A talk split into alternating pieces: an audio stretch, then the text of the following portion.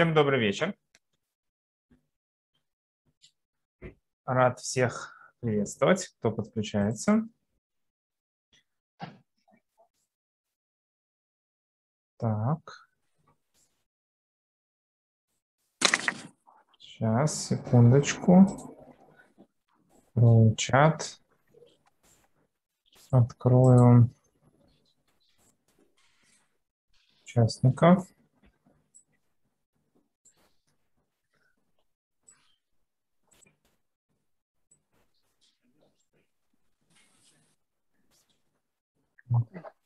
Допустим, так сделаем.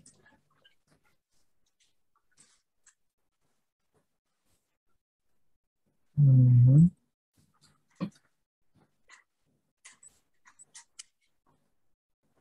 Так, в прошлый раз э, мы вроде бы договорились сегодня поговорить о теме Машиаха, почему она такая важная и что вообще, что вообще с ней происходит, кто такой Машиах. Вот, в целом, давайте с этим разбираться, потому что как бы, э, давайте разберемся, что это и почему это такая как бы важная и основная, можно сказать, история вообще в Торе, в взаимоотношениях между человеком и Творцом. И, в принципе, наверное, от ее более какого-то четкого понимания будет э, в том числе зависеть то, насколько мы вообще осознаем, в принципе, э, истинное положение дел в плане, например, участия каждого человека в плане Творца и, собственно, что, что нас всех ждет в конце. Ну, давайте понемногу начнем немножко издалека, чтобы было понятно, о чем вообще идет речь. С одной стороны, Тора нам описывает сотворение мира как некий э, процесс, который был Творцом запущен. Он создал мир, создал человека в нем, дал этому человеку определенную работу. И в конце концов все, э, все эти события развивались путем э, иногда удач, иногда неудач со стороны людей, со стороны человечества. Что это, в принципе, все это вело к тому, чтобы раскрытие Всевышнего в мире произошло на более, более высоком уровне. Даже так, не на более высоком уровне, чтобы оно произошло как бы со стороны этого мира. Эту идею мы много раз обсуждали уже. Это идея того, что Всевышний сотворил этот мир как, как свое царство. Да? То есть как, иде... как десять качеств, которыми... десять инструментов, которыми Всевышний творил этот мир, через которые он выражается в творении. Его... Их финальное из этих качеств – это качество царства. И идея царства, она вообще существует и имеет право на жизнь, только когда это царство над кем-то кем-то отдельным, посторонним, разделенным и так далее. Поэтому, в принципе, все, что мы видим в материальном мире, это как раз и есть условия для подобного раскрытия. То есть если бы мы э, были на уровне ангелов, ощущали бы бесконечную свою связь с Творцом, то вряд ли для нас идея царства была бы как-то хоть как-то актуальна, потому что э, э, люди, которые совершают поступки не потому, что это их собственный выбор, а потому что это единственная вообще э, реальность и данность, их нельзя рассматривать как, как компаньонов, как тех, кто тебя по-настоящему поддерживает, то, в принципе, к чему человечество, да, стремится в этом плане, в плане есть стремление, да, вот в развитии искусственного интеллекта. Для чего это нужно? Как бы, что, что не хватает? Потому что человек тоже стремится к подобному ощущению, что будет кто-то, кто будет тебе как собеседник, как кто-то, кто будет тебя как-то, не знаю, поддерживать, направлять и так далее. Но мы, мы мыслим об этом с ограниченной позиции, с того, что мы, у нас как раз нету достаточно ресурсов, достаточно сил, чтобы обеспечить себя всем, что необходимо. Вот. Почему человеку э, недостаточно робота? Потому что человек понимает, что это программа, которая отвечает только то, что в ней заложено, то, на что она запрограммирована. И за рамки этого она выйти не может. Ты можешь сделать настолько сложную программу, который будет оценивать настолько сложные объемы данных, что результат будет тебе заранее непредсказуем, но в конце концов все равно это оказывается всего лишь тем, что, что, что ты туда как бы положил, да, что ты в эту коробочку сложил, то из нее и вышло. И в зависимости от того, какая это программа, как это работает, так, так оно и будет действовать. Вот, поэтому Всевышний он дал, создал человека таким, и весь мир, в котором мы находимся, в котором находятся наши физические тела, в которые облачается душа, именно как что-то отдельное, разделенное, что каждый человек, он отделен физически от другого человека, мы не какой-то единый организм в физическом понимании, может быть, на уровне идеи, на уровне как бы общего предназначения, каких-то общественных задач. Было бы хорошо, если бы мы ощущали себя общим организмом, потому что тогда, как бы, э, когда ты ощущаешь себя частью одного единого целого, а не отдельной, исключительной единицей, никак не связанной со всем окружающим, тогда как бы возникает огромное количество конфликтов, потому что, ну, допустим, если каждый человек себя ощущает только как самостоятельную личность, тогда все хотят быть у руля, все хотят быть главными, все хотят, чтобы э, все, все, что происходит вокруг, зависело только от них. Ну, по их воле и желанию происходило. Когда мы все части одного единого целого организма, тогда э, в организме нет сопротивления тому, что рука – это рука, а не голова, нога – это нога, а не, там, не ухо. Каждая часть человеческого организма выполняет свою задачу, и у них нет с этим никаких как бы проблем. Более того, она старается лучше выполнять свою задачу. Мы стремимся к тому, чтобы каждая часть организма выполняла именно свою задачу лучше, а не, не все подогнать под какое-то общее, такое одинаковое, ровное отношение в этом плане. Вот. В общем, Всевышний создал мир таким, каким мы его видим, чтобы в нем раскрылось его царство, его присутствие не со стороны того, что он сам его в нем раскрыл, просто как это было, может быть, еще до сотворения мира, так как это было в начале сотворения мира, чтобы это было раскрытие со стороны самого, со стороны физической реальности, со стороны того, что вот эта разделенная, отделенная сущность, от которой сокрыта и истинный ее источник жизненности, чтобы она приняла и по-настоящему э, приняла, э, ну, как бы, ощутила свою, сделала свой выбор в сторону Всевышнего. Вот.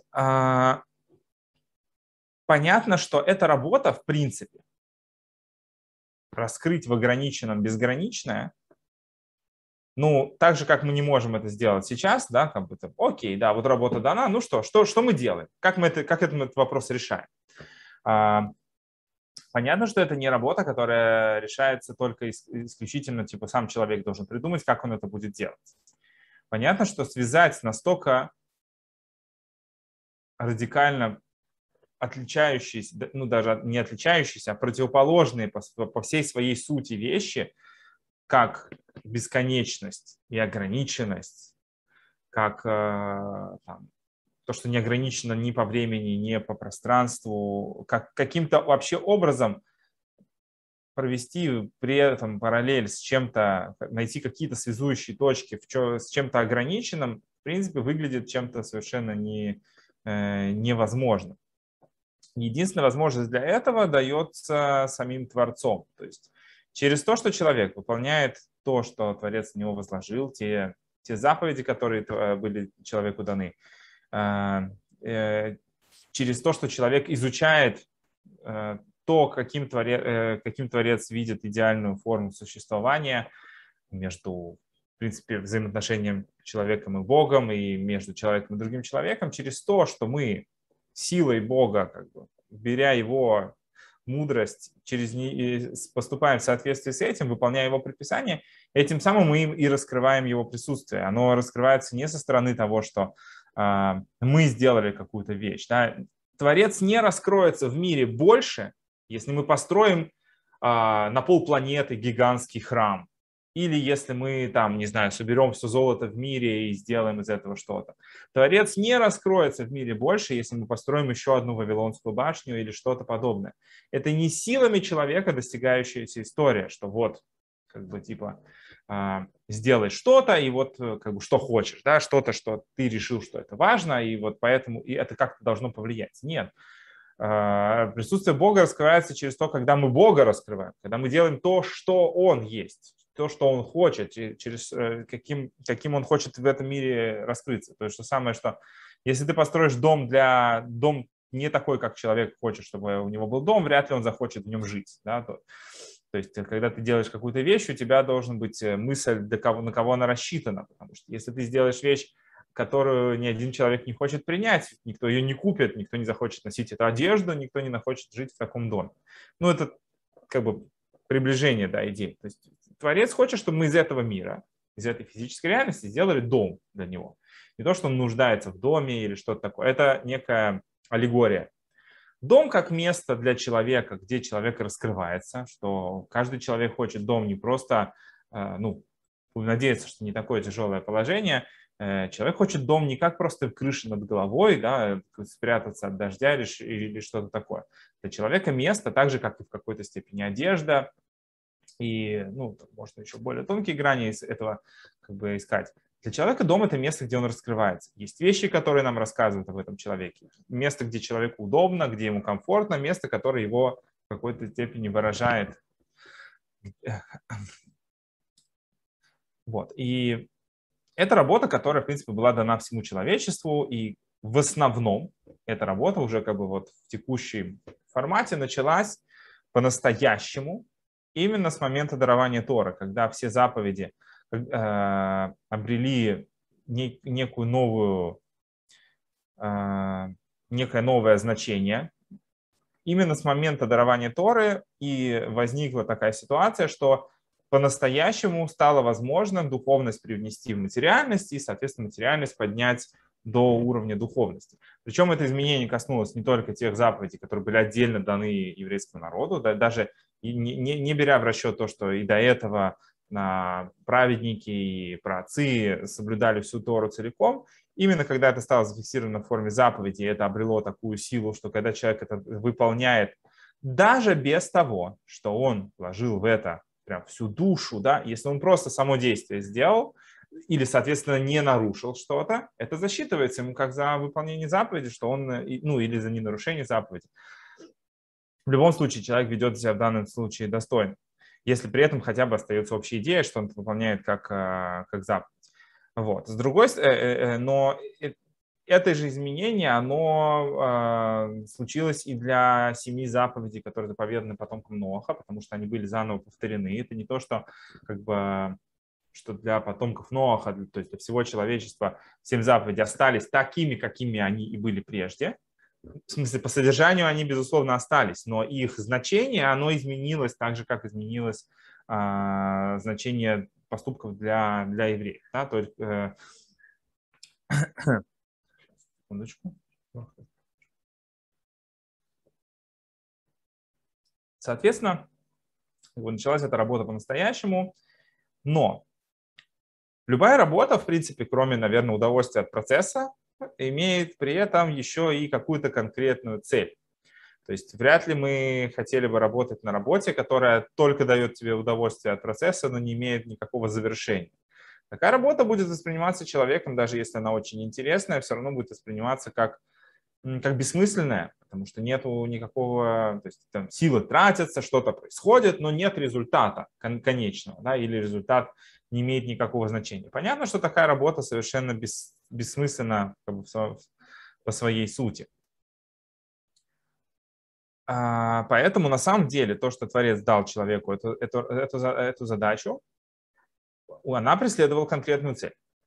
Некий финал того, когда Творец по-настоящему раскроется во всем мире, и мир станет по-настоящему местом, подходящим для, для его раскрытия. Можно задать вопрос, если... Сейчас, секунду, чуть-чуть забежал вперед. То, что в будущем наступит такой момент, который называется будущее избавление, освобождение и прочее, подразумевается не только освобождение тех, кто сейчас находится в каких-то стесненных обстоятельствах, да, ну, то есть, может, каждый человек... Когда-то это было, когда... Ну, в еврейской традиции это связывается обычно с... Со, особенно, как бы, когда об этом говорится в... во всех источниках после разрушения храма, после изгнания, в принципе, еврейский народ находится до сегодняшнего момента, находится до сих пор в изгнании. То есть не находится на своем месте, не в том формате, в котором как бы, это запланировано в Торе, это существование, рассеяны по всей земле. Вот, поэтому в еврейском плане это называется освобождением, как бы по-простому, освобождением из изгнания, когда есть, будет возможность выполнять все задачи, как это положено. Но на самом деле подразумевается под этим и более широкая трактовка, что это, в принципе, освобождение от всего, что мешает человеку э, стремиться э, к, к ощущению единения с Творцом, к его раскрытию, к выполнению своей истинной работы, своих истинных задач. Не через что-то, что... Как бы, что ты, ты обязательно, чтобы для тебя случилось освобождение, ты обязательно должен сидеть в тюрьме. Нет, речь не об этом, речь идет о том, что э, как бы идея изгнания, галута, это когда что-то находится не на своем месте, не в том состоянии, в котором оно должно быть. А геула, как бы избавление, это когда э, все, все остается то же самое, только, только нету никаких проблем. В принципе, финальный, финальный как бы, состояние мира, это когда человек, когда все ограничения, которые задает нашему физическому существованию и материя, они потеряют свое как бы, значение, потеряют свою власть.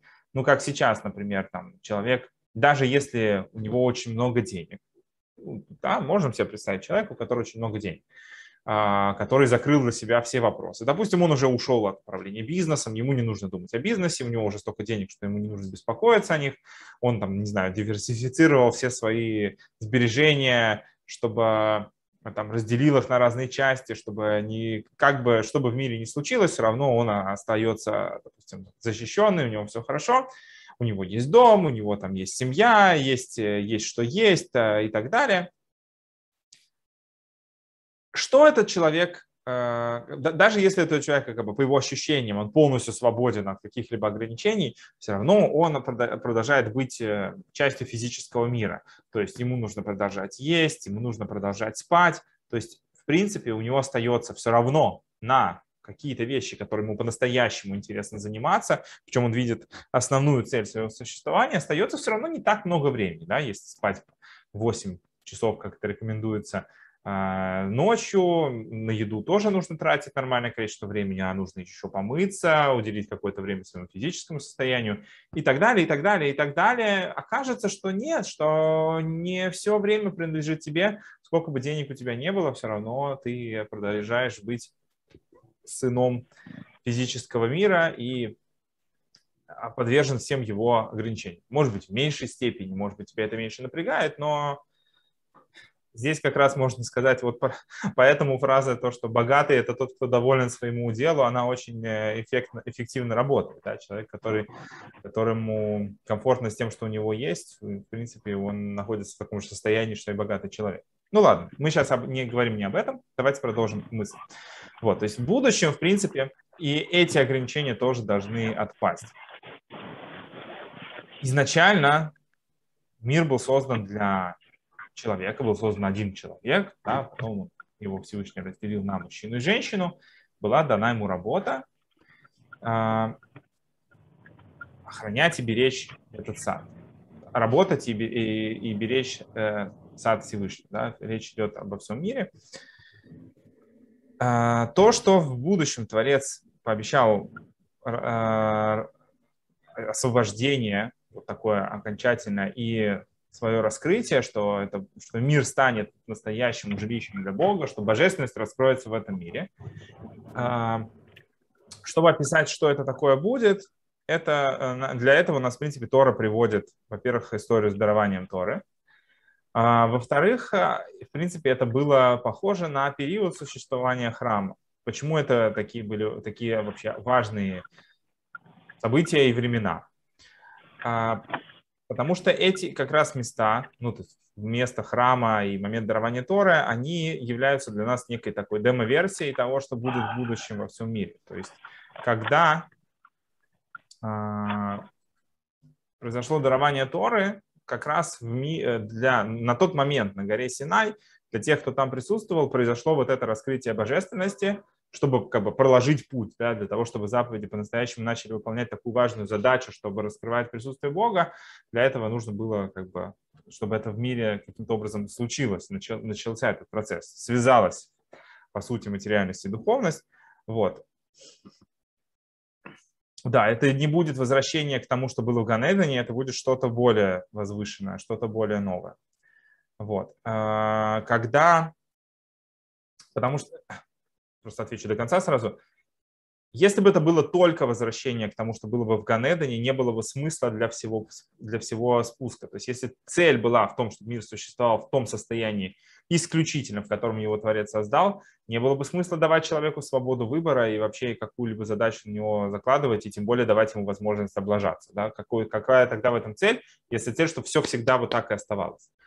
Возможность свободы выбора человека, его возможность падения дала ему возможность возвыситься и подняться на более высокую ступень, на принципиально более высокую ступень, чем вообще ему доступно изначально была. Поэтому все это нужно не для того, чтобы просто вернуться к тому состоянию, в котором человек находился, а возвыситься на, на более высокую ступень. Кстати, про это, поэтому идет речь о том, что ступень, на которой стоят люди, которые, не то что рассказывают, болеет шува, люди, которые сделали шуву, то есть вернулись к Богу по-настоящему всеми силами, они находятся на более высокой ступени, чем человек, который изначально всегда был на состоянии только праведника, да? То есть никогда изначально ничего не нарушал, ни, ничего не, не, не, не приступал. Понятно, что цадик может, не падая, подняться на состояние э, человека, который возвысился над своим текущим состоянием. Но в целом, да, то есть идея э, поднятия от возможности падения, она возвышает человека на более высокую ступень. Ну, окей, сейчас речь тоже немножко не об этом. Это мы говорили как раз больше о вопросах о тшуве, о том, какую силу она обладает. Вот. То есть Творец дал человеку, в момент дарования Торы было такое раскрытие божественности, что во всем мире, ну, точнее, наверное, не во всем мире, а именно, скорее всего, там для присутствующих стало явным откровение Богу. То есть вообще до момента Синайского откровения люди до конца в Моше не верили. То есть были те, кто верили ему полностью, были те, кто так, типа, сомневаясь, но все равно у человека сохранялась возможность сомнения, а вдруг, а вдруг Моше там, не знаю что, сам придумал что-то, или он очень крутой колдун, круче, чем всех в мире на тот момент были, как фараон же был серьезным человеком, который управлял всем Египтом и был крутым колдуном, и мог там за все, все вопросы вообще решать, да, с Богом воевал. Ну вот Моше просто сильнее, сильнее оказался, да, то есть воз... это всегда вопрос, если мы увидим какого-то человека, который придет нам и скажет, что он такой расчудесный, будет показывать нам чудеса, мы всегда можем, и будет утверждать, что он там посланец Всевышнего, мы всегда можем, как бы, даже если это нас захватит, типа, вау, это очень круто, это действительно хочется этому верить, все равно у человека будет сохраняться тень сомнения, что, ну а вдруг нет. И это будет вопрос, который можно будет задать человеку. Откуда ты знаешь, что это так на самом деле? Это вопрос, который у человека сохранялся, хотя бы возможность этого вопроса. С момента дарования Торы, в момент дарования Торы произошло то, что Всевышний раскрылся каждому человеку, кто там присутствовал, всем душам, которые там присутствовали. И это раскрытие, оно привело к тому, что для людей этот вопрос был снят. То есть для них настолько было очевидным, что действительно вот, вот это Бог с нами говорит. Они ощутили всем своим естеством единение со Всевышним, что для них вопрос, от кого Моше передает как бы информацию, был снят полностью. То есть никто не, не оспаривал больше э, то, что Моше говорит от имени Всевышнего. Почему это не продолжилось такой? То есть если это был момент, почему это не, тогда не стало таким моментом? Потому что тогда еще не было до конца закончена вся работа, и люди и мир не были готовы к этому. В этом весь прикол, что вся эта работа, она нужна именно как раз для того, чтобы подготовить, действительно подготовить весь мир к тому, что он смог быть настоящим сосудом, способным выдержать такое божественное откровение. Есть комментаторы, которые описывают, что в момент дарования Торы, когда Всевышний говорил заповеди, то душа человека, она вылетала из тела, она не была в состоянии такое... такое как бы бесконечное раскрытие божественности выдержать, будучи связан с грубой материальной оболочкой. То есть тело не было готово принимать такой уровень божественности, чтобы при этом еще остаться, оставаться на связи, на связи с душой. Поэтому они только десять заповедей услышали и убежали. Вот. В момент, в момент существования храма тоже было местом, где человек мог ощутить явное присутствие божественности, были постоянные чудеса, которые происходили в храме. Сам храм был местом, которое точка такой, как, как канал, который связывал раскрытие Всевышнего с этим миром, и до сих пор это остается таковым. Это как раз, можно сказать, свидетельство того, что после дарования Торы это действительно продолжает быть, ну, то есть то, что поднялось в святости, оно, то, что в мире, та материальность, которая поднялась на уровень святости, это за ней закрепляется. Это не то, что человек жил в этом мире, вел праведную, праведную жизнь, и после смерти он получает свою заслугу. А то, что он делал, как бы следов от этого не осталось. Так как это, например, видно до, по поступкам до дарования Торы. То есть мы не находим каких-то значимых именно физических свидетельств там, от Авраама, Ицхака и Якова от того, что они выполняли заповеди. Вот. С другой стороны, после дарования Торы все изменилось. И место, на котором был построен храм э, Иерусалимский, это, это место, которое обрело святость навсегда. То есть с тех пор это место, через которое там, поднимаются молитвы Всевышнему, и поэтому люди приходят туда помолиться, чтобы их молитва была более, скажем так, более безусловно принята э, Творцом. Вот. Но цель не только в том, чтобы это было только в этой точке, что вот у нас будет э, место, где, если мы захотим ощутить единение с Богом, туда пойдем, а в остальное время как бы живем, как, как получится, как, как сумеем. То есть, как, э, то есть типа, есть время и место для святости, а все остальное место и для человека. Цель всего сотворения мира была не в этом. Цель всего сотворения мира была в том, чтобы весь мир а, обрел такой статус. То есть все, что Всевышний создал, это для того, чтобы во всем Во всем мироздании раскрылось его присутствие через работу человека. Поэтому цель, поэтому заповеди даны не только в связи с храмом. Как раз сейчас у нас такое время изгнания, когда у нас нет заповедей, связанных с храмом. Мы не можем сейчас выполнять ни жертвоприношения, ни многие другие вещи, которые связаны с храмом. Из всех повелевающих заповедей у евреев, из двухсот сорока восьми заповедей осталось только восемьдесят шесть, которые не связаны с храмом, и которые и без существования храма могут исполняться. Вот. Поскольку цель всего творения она была не просто так, а для того, чтобы выполнять как бы, для, для общей задачи, поэтому человек должен, человек должен во всех своих поступках стремиться ко Всевышнему, а не только там, где ему удобно, там, где у него есть какой-то душев, душевный порыв, или там, где он считает, вот это важно, а вот здесь не важно. Да? Еврейский взгляд на жизнь человека — это не то, что это какая-то типа какая-то просто религия, да, то есть какое-то мировоззрение, которое человек разделяет, и в соответствии с ним иногда поступает каким-то определенным образом. Цель не в этом, цель в том, чтобы человек жил так, что это был, чтобы он, чтобы он сам изменился, чтобы это был взгляд его на жизнь, что нужно помогать другим людям, что нужно не воровать, не убивать, нужно хорошо относиться к другим, нужно делать мир лучше, выполнять свои обязательства перед Всевышним и перед другими людьми. Это не то, что типа, когда мне это удобно делаю, а когда неудобно не делаю. Это должно быть всей, всей натуры человека. Если цель Всевышнего для того, в сотворении мира, в том, чтобы в конце он так раскрылся, почему Всевышний так не сделал изначально. Ну, во-первых, это как раз возвращает нас к идее царства, что Всевышний хотел, чтобы это было э, снизу как бы пришло. Не с тем, что он так создал мир, а с тем, что он дал, что это было со стороны мира сделано. Поэтому он создал человека и возложил на него эту задачу и поставил реализацию этой задачи в зависимости от действий человека. То есть после того, что Творец дал человеку заповеди и создал его, дал ему свободу выбора, теперь реализация этого плана, она зависит реально от действий человека.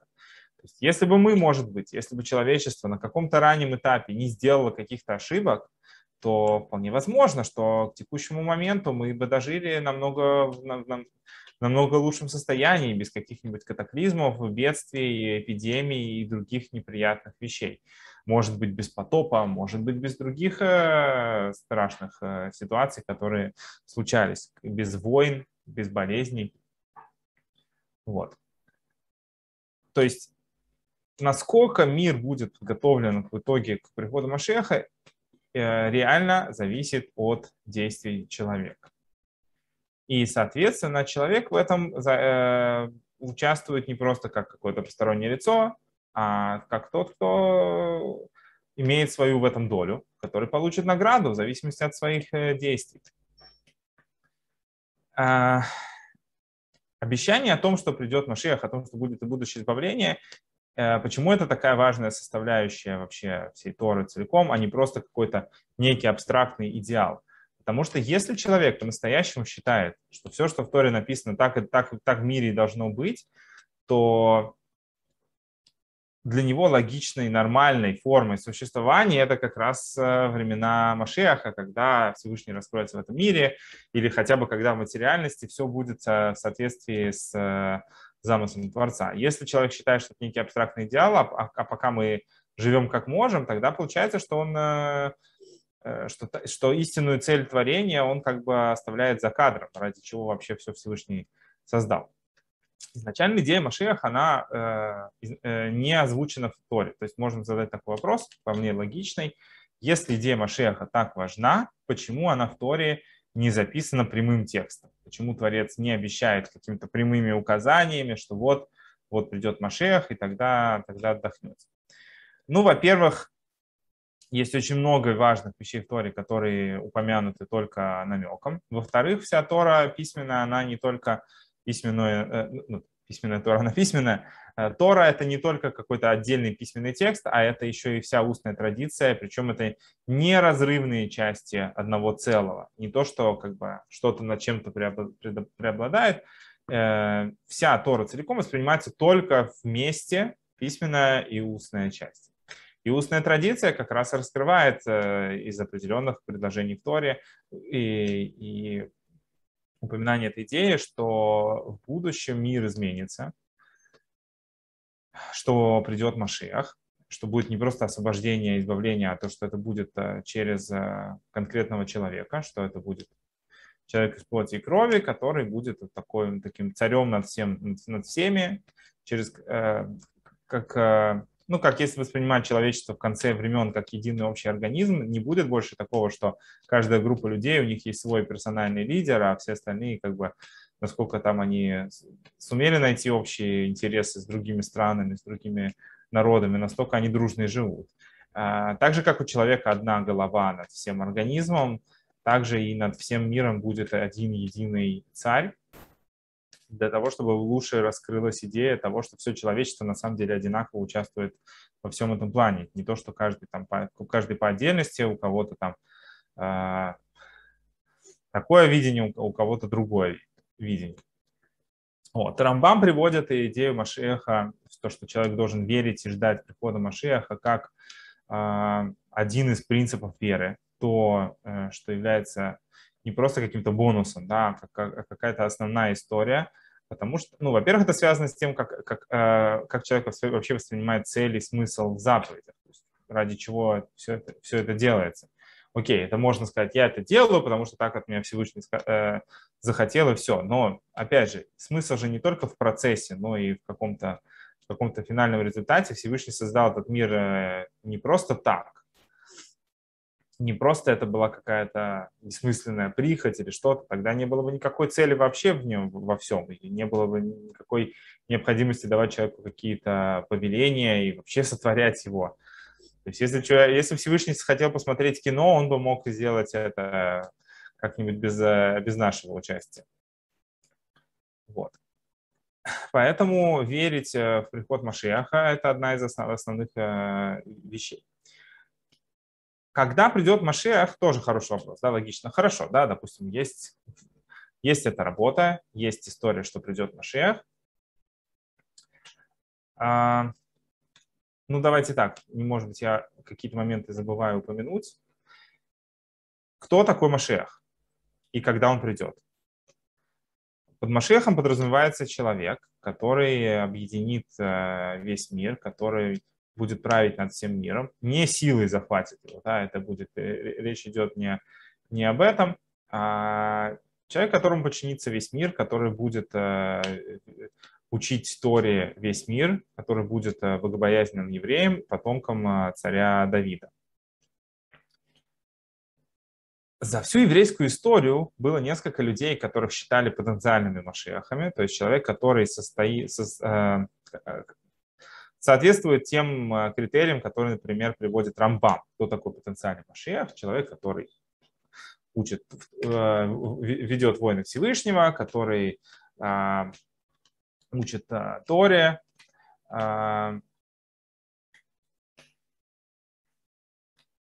Который из потомков царя Давида, если, если такой человек, он приводит, что если человек, который соответствует определенным критериям, он соберет всех евреев на земле Израиля, построит Иерусалимский храм и вернет царство царя Давида, такого машиаха можно считать уже гарантированно, да, сто процентов.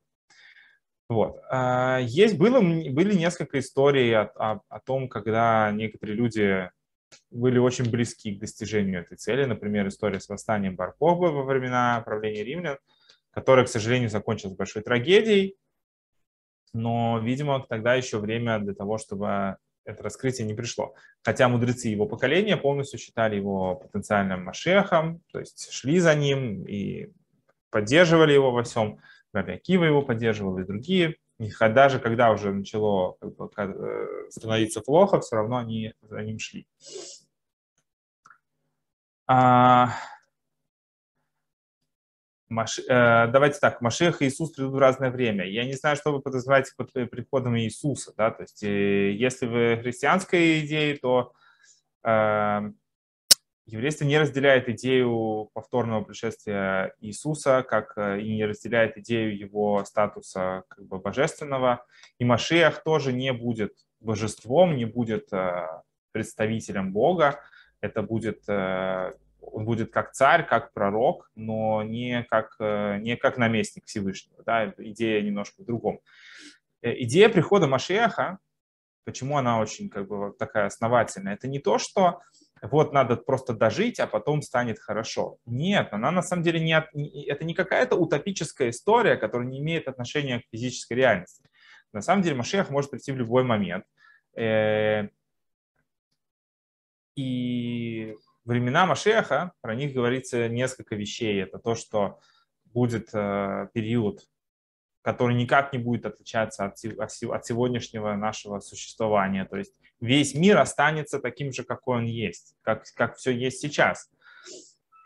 Вот. Просто будет э, все в соответствии с, с указаниями Торы, с, с волей Всевышнего. Да? То есть во, во всем мире это, это, наступит новый порядок. Но сам физический мир останется таким, какой он и был. То есть так же, как мы живем сейчас, мы будем продолжать жить и дальше. Вот. Но в дальнейшем, когда начнет присутствие Всевышнего в мире начнет раскрываться в большей степени, тогда уже про, про этот период есть много пророчеств, очень э, сложных, аллегорических, про которые Рамбам пишет, что вот про этот период мы не можем точно ничего сказать. Когда вот он наступит, тогда мы в точности увидим. Ну, там всякие есть, там, как, что булочки будут на деревьях расти и так далее. Этот как раз период, когда...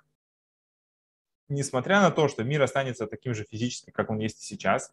В этом, кстати, ценность есть того, что физическое существование человека, оно не просто какое-то бремя, которое мы должны принести, и дальше вот там душа разделится с телом, и наступит хорошо. Да? И душа пожнет как бы результаты своих трудов, и ей станет тогда, тогда классно.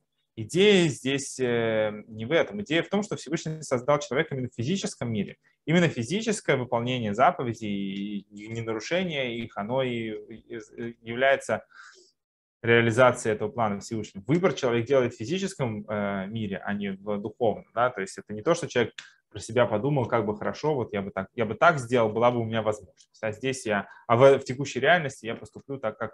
так как обстоятельства мне навязывают. Идея выбора, она связана именно с, физическим, э, с физической реальностью, потому что есть преимущество физического мира над, над духовным. И душа спускается в тело не для того, чтобы как бы, просто здесь в, в изгнании прожить какое-то время, а потом подняться наверх, а для того, чтобы на самом деле через исправление тела подняться на более высокую ступень, потому что через через связь с физической реальностью, через то, что здесь душа может выполнять. Единственное место, где можно по-настоящему быть, по сути, связанным со Всевышним, только в физическом мире через выполнение заповедей. Потому что все остальное, все остальное, что в этом мире было создано, оно просто создано Творцом по своему, по, по его воле. И э, можно назвать это все как бы отцветом, отцветом божественности. То, что может связать человека, по сути, напрямую со Всевышним, это то, когда он в физической реальности делает что-то хорошее или не делает ничего плохого. Только через заповеди Всевышний человек может связаться, по сути, с, с Богом напрямую. И поэтому есть смысл вообще для души спускаться в физический мир и проводить время в связи с телом.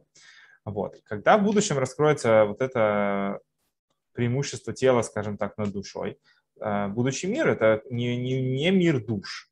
Не то, что типа вся физическая реальность потеряет свое значение, а...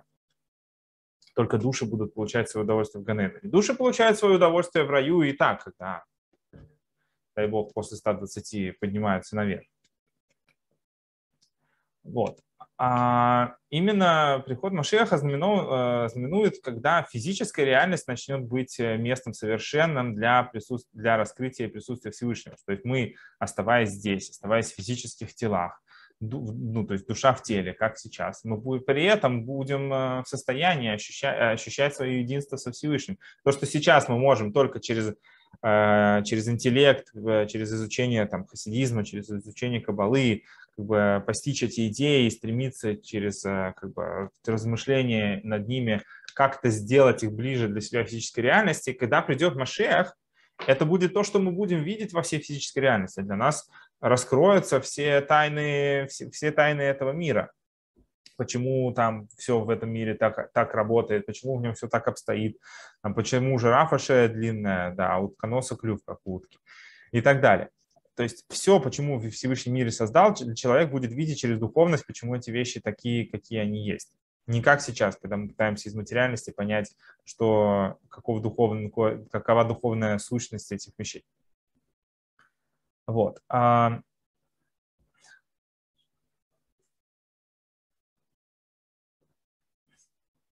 И если первый период – это когда мир продолжает быть таким же, то второй период, когда мир изменится, это период, когда будет восстание из мертвых. Тоже, то есть, когда физические границы реальности начнут раздвигаться, тогда будут происходить те вещи, которые попадают под это определение, например, восстание из мертвых. То, что те люди, которые удостоятся этого, это евреи или праведные нахиды, есть определенный критерий, да, что нужно делать или не делать, чтобы удостоиться будущего мира, не просто как будущего мира в плане Ган Эдена, а будущего мира после прихода Машиаха. Но будет такая чудесная вещь, как восстание из мертвых, потому что если человек связывал себя всю жизнь с божественностью, а Всевышний — это жизнь без, без ограничений, то когда произойдет раскрытие божественности, то для человека начнет, начнется жизнь без ограничений. Да? То есть когда не нужно будет умирать, и, соответственно, даже если человек до этого умер, если это то, что он заслужил, то эта награда, которую он получит, получит он будет физически в теле жить в... уже без, без каких-либо границ. Вот.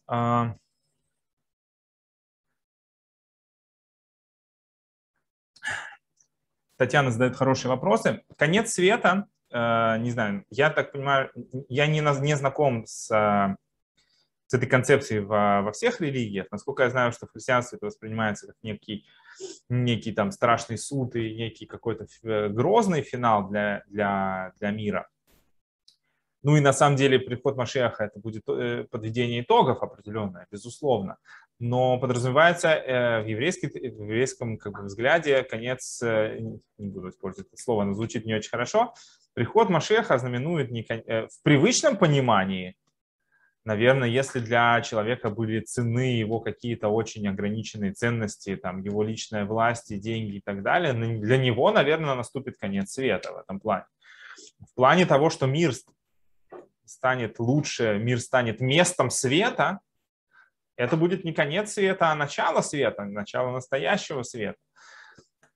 Поэтому приход Машиаха – это не что-то плохое для человека. Есть такой анекдот про это хороший, когда там, еврей там, в местечке, не особо образованный, услышал в синагоге, что скоро придет Машиах и заберет всех евреев в Иерусалим. Ну и он очень испугался, как это так, у нас тут там дом, корова, приходит к жене домой в шоке, говорит, что нам делать? Там сейчас вот Равин сказал, что сейчас Машиах придет и заберет нас всех в Иерусалим, а у нас тут вон там дом, дрова, корова там, лошадь, телега, куда, как, как мы, куда мы сейчас денемся? Ну, жена ему говорит, слушай, ты не беспокойся, мы там фараона пережили, там изгнание пережили, Амана пережили и Машиаха мы как-нибудь переживем. Ну, это, это такой грубый подход. Когда действительно для человека, который живет только каким-то своим ограниченным миром, для него э, приход Машиаха воспринимается как что-то очень страшное, что это тебе как бы, а как же я, как же мое теплое местечко, которое я себе всю жизнь грел, куда, как бы, что, что с этим будет? На самом деле это как бы связано как раз с, с физическими опасениями нашей, нашей физической стороны, которую мы не до конца перевоспитали, не до конца научили ее тому, ради чего она живет. Но это нормально, да, то есть физическая, физическая сторона человека, его душа, животное, его, и как ее часть, его разумная душа, они смотрят на мир только на такое, какое они видят. И для них ценности в этом мире по умолчанию только те, что доступны. Доступно там деньги и ценность, ценность, там еда, сон, образование, какие-то недвижимость, земли, власть. Это ценности физического мира. Поэтому насколько человек сумеет э, донести до самого себя идеи того, что на самом деле имеет ценность, или как через те ценности, которые цены физической его составляющей, как через них можно раскрывать присутствие Бога, так его отношение к приходу Машиаха и изменится. Поэтому человек должен помнить всегда, при том, что когда придет Машиах, так или иначе мир станет настоящим, он перестанет быть тем, каким ты хочешь его рисовать. Тайны мироздания человек может узнавать и при жизни, безусловно. Это то, чем мы занимаемся. Мы, в принципе, развитие науки тоже связано с этой идеей, что мы узнаем ну, очень много об устройстве физической реальности и прочее.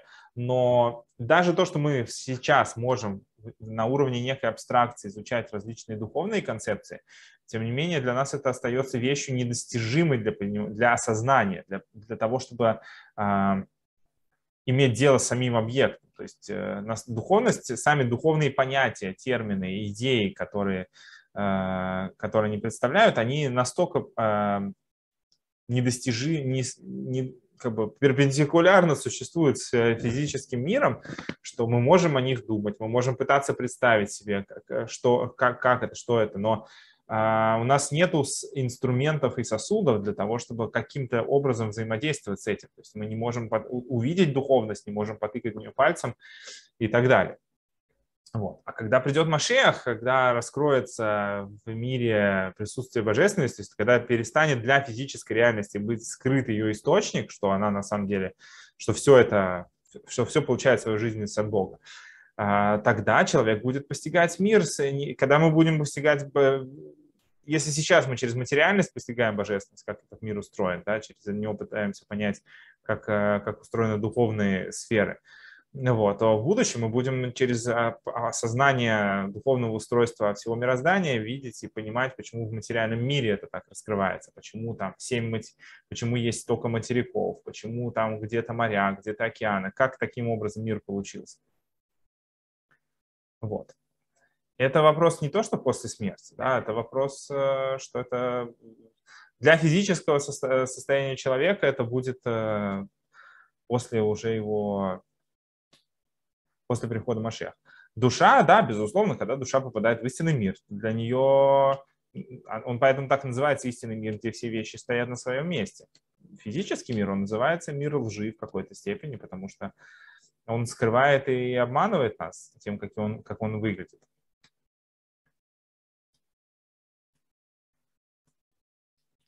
Почему освобождение должно быть именно, почему это происходит через приход Машиаха? Ну, это говорит, это как раз связано с идеей того, что изначально таким человеком был Адам. Он был один. Ему не, он как бы мог Машиах прийти в его времени, в его лице. Да? То есть Адам мог быть первым Машиахом, по идее.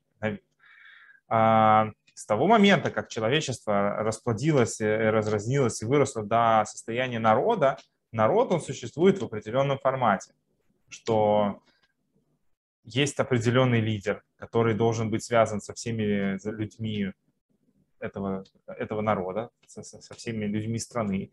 То есть его должно касаться все, что с ним происходит. Как голова для всего тела, то есть как разум. Да? То есть у человека есть множество различных органов, но при этом должно все как бы быть подчинено одной какой-то общей идее, которая будет связывать все это со, со всеми остальными частями. Идея Машеха – это идея человека такого же уровня, как Моше. Почему Моше мог дать Тору всему еврейскому народу? Почему вообще так стало возможным, что Моше один человек, какой-то один конкретный ограниченный человек, казалось бы, такой же, как все? Это была, кстати, к нему претензия со стороны Кораха, который сказал: мы все здесь святы, мы все напрямую слова слышали от Всевышнего. Почему ты? Почему ты отличаешься от, от, от всех вдруг? Почему ты возносишься над всеми? Идея Моше, почему он по-настоящему мог дать Тору всему, всем, каждому человеку, все же разные, там были совершенно противоположных взглядов люди, была как раз связана с его невероятной скромностью, про которую сказано, что Моше был самым скромным человеком на земле.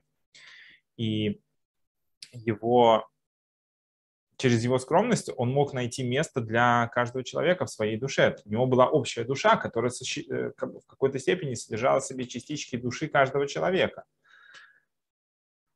Также в каждом человеке есть частичка души Моше. Именно благодаря этому у нас и есть связь там, с Торой, и не только на уровне там, то, что мы поняли, что там написано, а еще и как бы, с каким-то содержанием. Ну, в смысле, то, что стоит за буквами и, и, и логикой. Вот. Так же, как э, в физическом мире, это не просто какая-то отдельная история, а это в физическом мире так, потому что таким его Всевышний создал, потому что таково вообще духовное устройство мироздания. Так же, как в физическом мире мы видим, что для того, чтобы было эффективное управление, для того, чтобы можно было реализовывать какие-то глобальные идеи, должно быть правительство, которое обладает одной какой-то целью. Если в правительстве каждый тянет э, в свою сторону, то получается лебедь, рак и щука. Ну, это видно на примере всех стран, где э, не всегда в хорошую сторону, иногда это и в плохую тоже так работает, но это свидетельство того, что так это работает, а по-другому это не работает. Когда у страны сильный лидер, который способен объединить э, под своим как бы, на, на руководством жителей всей страны, тогда страна способна на очень серьезные глобальные поступки. Народ, да, этой страны способен на невероятные свершения, потому что все работают как бы ради общей идеи. Если же есть, когда один человек там тянет в одну сторону, другой в другую, а и все боятся принимать какие-то решения, тогда в итоге получается, что когда возникают какие-то проблемы, то страна начинает деградировать, и ничего, ничего хорошего не происходит. Опять же, это работает как в хорошую, так и в плохую сторону. Когда были сильные лидеры с какими-то злыми намерениями, им удавалось вести своих э, людей к, к всему плохому, да? Ну и наоборот. Вот, поэтому так это устроено, что для того, чтобы эффективно существовать, должен быть один лидер, один царь.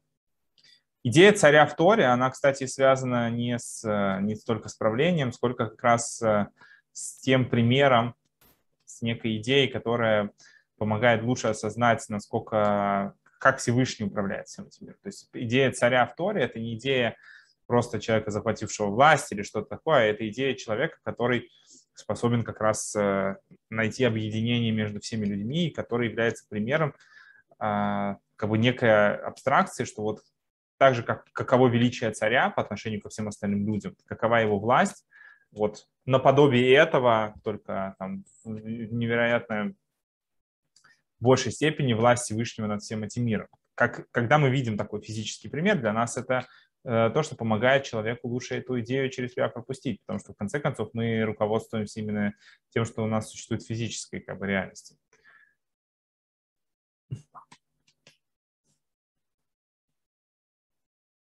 Безусловно, каждый человек, смотрите, это, это, это некая идея, которая идет параллельно. С одной стороны, у каждого человека есть своя задача как, и свои личные взаимоотношения со Всевышним, и как бы на этом уровне ему, в принципе, как бы никто не нужен. С другой стороны, есть общая задача, которая стоит перед человечеством.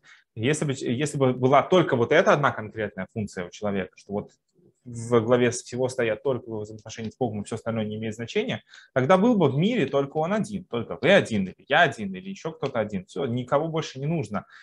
Другие люди, они, ну, как бы тогда выполняли бы роль просто декорации, не нужно было бы делать других людей со своей свободой выбора. Да? Можно было бы одному человеку среди животных жить, и все. То, что человек, все человечество, оно, они, как бы, в конце концов, как часть некого общего организма выполняют одну общую задачу, это как раз их связывает. То есть есть одна сторона, которая как персональное взаимоотношение с человеком, то есть как то, что реализуется через, собственно, выбор и поступки человека. Выбор человека – только на его ответственности. Мы, каждый сам из нас, свою персональную задачу решаем вне зависимости от того, как ее решают остальные люди. Но, с другой стороны, есть то, как мы взаимо... существуем в рамках, в рамках народа, в рамках страны, в рамках всего человечества, которое существует на всей земле. И вот тут уже начинаются совершенно другие взаимоотношения. Тут уже, если даже в формате демократии, когда каждый там выбирает себе, какой будет более верный путь, все равно мы выбираем каких-то людей, которые по факту будут нашими представителями. Все равно невозможно, чтобы по всем по, по поступкам каждый человек принимал какие-то решения, потому что выбор каждого человека, он все равно будет его очень ограниченным. Каждый человек не обладает такой силой, чтобы вместить в себя вообще всех людей. Ну, это, скажем так, тот человек, который обладает таким качеством, тот человек и достоин быть царем. Человек, который в состоянии уместить все желания всех людей и найти такой путь, который будет наиболее подходящим для, для всех людей, потому что если ты выберешь одну сторону, которая ущемит всех остальных э, людей, то в конце концов тебя свергнут, да, люди взбунтуются, и это плохо закончится для, для человека. То есть это две стороны. С одной стороны, каждый человек сам делает свой выбор, это его личные взаимоотношения, это и только его личный путь в плане выстраивания взаимоотношений с Творцом и выполнения своей задачи. С другой стороны, есть то, как, каким образом все человечество существует. И тут уже работают другие механизмы, поэтому мы ждем грядущего избав... освобождения, избавления именно через Машиаха. Это, кстати, не отменяет того, что для каждого человека это будет его личный персональный подъем. То есть это для всех людей в целом будет раскрытием. Это не то, что придет Машиах, и через него будет всем все раскрываться. Нет, весь мир сам изменится. Это избавление будет для всего мира целиком. Ну, во-первых, человек должен стать, ставить... Э, не, этот мир... Это то, о чем я хотел сказать, отвечая на вопрос Людмилы. Будущий мир — это не следующий мир. Это тот же самый мир, в котором мы живем, как его некое логическое завершение и финал.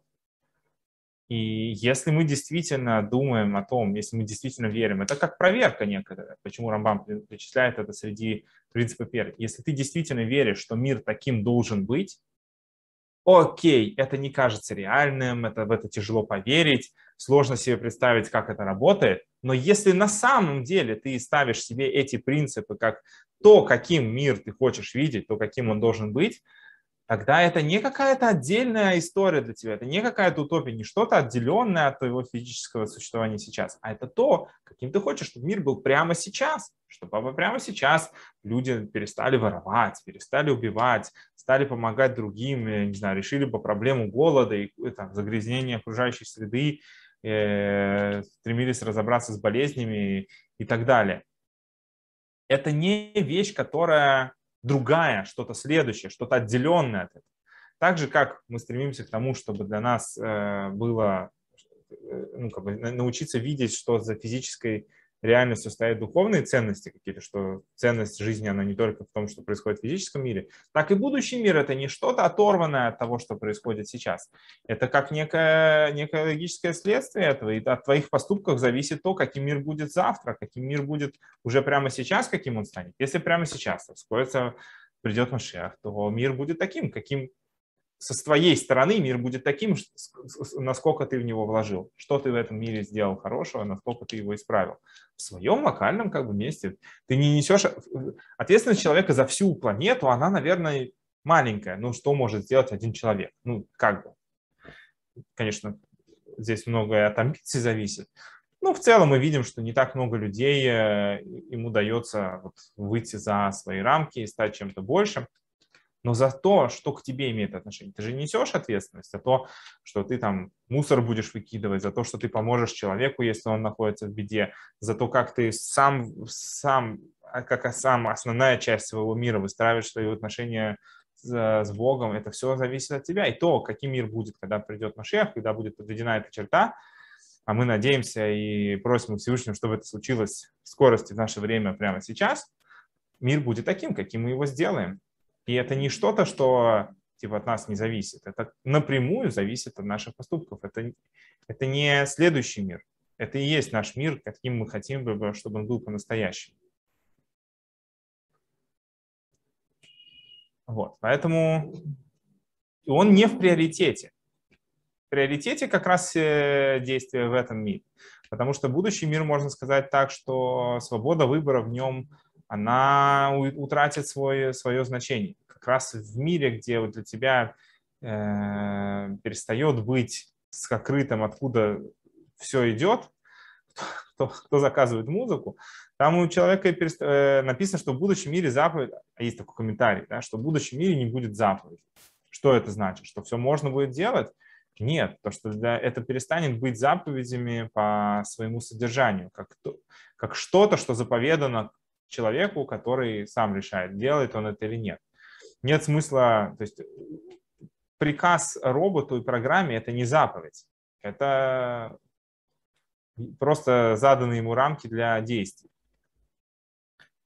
И когда для человека связь с божественностью станет настолько очевидной, что он не захочет быть отделенным от этого, для него не будет уже выбора не соблюдать заповеди. То есть это все равно, что ты, как человек не хочет, наверное, там, не знаю, застрелиться или причинить себе вред просто без какой-либо причины, так человек не будет хотеть нарушать волю Всевышнего. Но это уже будет не в формате заповеди, а как просто уже естественная модель поведения. Сами, сами идеи заповеди останутся, но как, как заповеди, как, как указание будет уже сложно это, это, это так э, назвать. Вот, поэтому цена работы именно в физическом мире человека, когда пока у нас есть свобода выбора, пока есть возможность что-то изменить и сделать этот мир лучше, поднять его на новую ступень, как мир вокруг себя, так и в первую очередь для самого, собственно, это все это для пользы в первую очередь самого человека, для пользы его души, для э, того удела, которым в будущем мире удостоится. Вот. Когда придет Машиах, мы точно не знаем. Если бы мы знали, то так, что это было бы э, знанием, которое нам помогало бы. Были определенные указания и намеки, когда это может скорее произойти. Вот. Но пока еще, как мы видим, сегодня это не случилось. Но будем надеяться, что это случится прямо сейчас. В том случае приход Машиаха. Есть два варианта по, по поводу времени прихода Машиаха. Есть вариант, что Машиах придет, когда, э, когда весь мир будет этого достоин. А есть, время, есть вариант, что Машиах придет, когда придет этому срок. Можно так сказать, что поскольку мир был сотворен на шесть тысяч лет, а сейчас уже пять тысяч семьсот восемьдесят второй год, э, то... даже просто по календарю не так долго осталось ждать.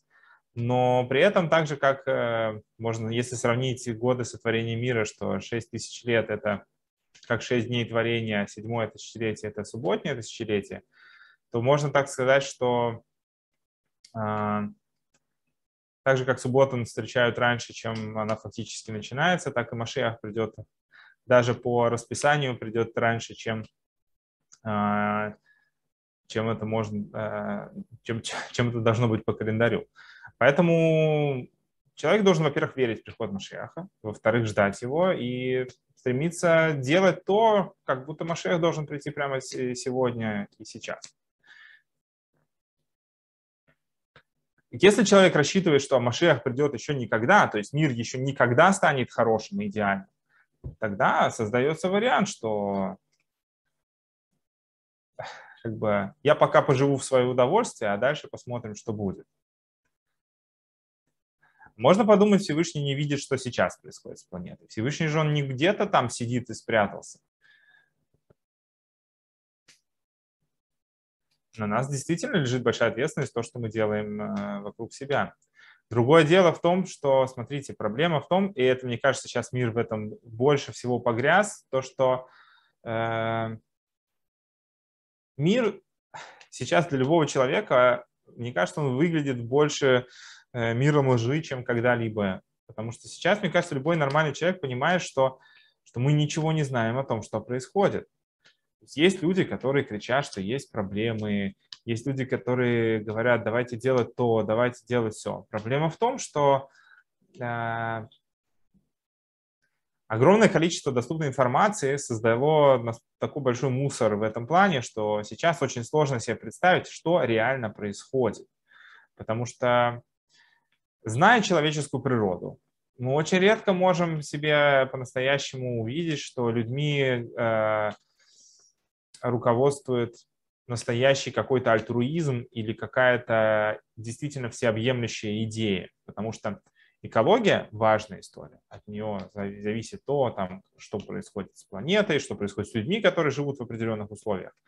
Но когда люди начинают э, делать из этого какой-то идол, которому все должны подчиняться, что вот, вот это самоцель какая-то, это тоже неправильно. Нужно понимать то, то, то есть для того, чтобы человечество действительно пришло к какому-то хорошему, идеальному формату существования, должно быть, что у людей, что людьми будут руководствоваться, что люди будут руководствоваться не только какими-то отдельно взятыми принципами и пытаться их проталкивать везде. Там, человек, который угорел по зеленой теме, он толкает везде за экологию, неважно кому и сколько это будет стоить. Да, при этом не факт, что все люди готовы вернуться там, не знаю, к пещерному существованию. И еще вопрос, что более экологично. Там, может быть, там есть куча вещей, которые считаются экологичными, а там, при производстве они более грязные, чем все остальное. Для того, чтобы дойти по-настоящему нормального существования, нужно, чтобы люди сами изменились, чтобы люди стремились действительно, чтобы внутреннее стремление людей было... как бы к Богу, да, ради всеобщего блага какого-то, а не просто ради того, чтобы реализовать в той или иной форме свои какие-то эгоистические э, воззрения, для того, чтобы их идея там возобладала и так далее. Потому что очень часто оказывается, что во главе многих организаций, которые топят за что-то хорошее, иногда оказываются не самые достойные люди, и что оказывается иногда, что и деньги там немаленькую роль везде играют. Мир выглядит сейчас миром лжи больше, чем когда бы то ни было.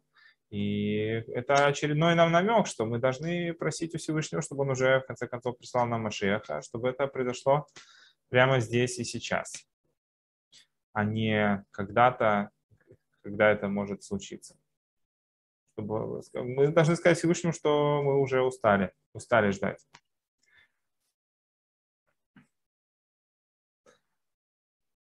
Вот. Ну, понятно, что о теме Машиаха можно еще много говорить, о том, как это может быть, что в такое темное время придет Машиах, когда вроде бы выглядит, что мир не готов максимально к этому. Это тоже отдельно. Есть много вопросов о том, как это, что это, и есть много пророчеств, которые тоже можно обсуждать.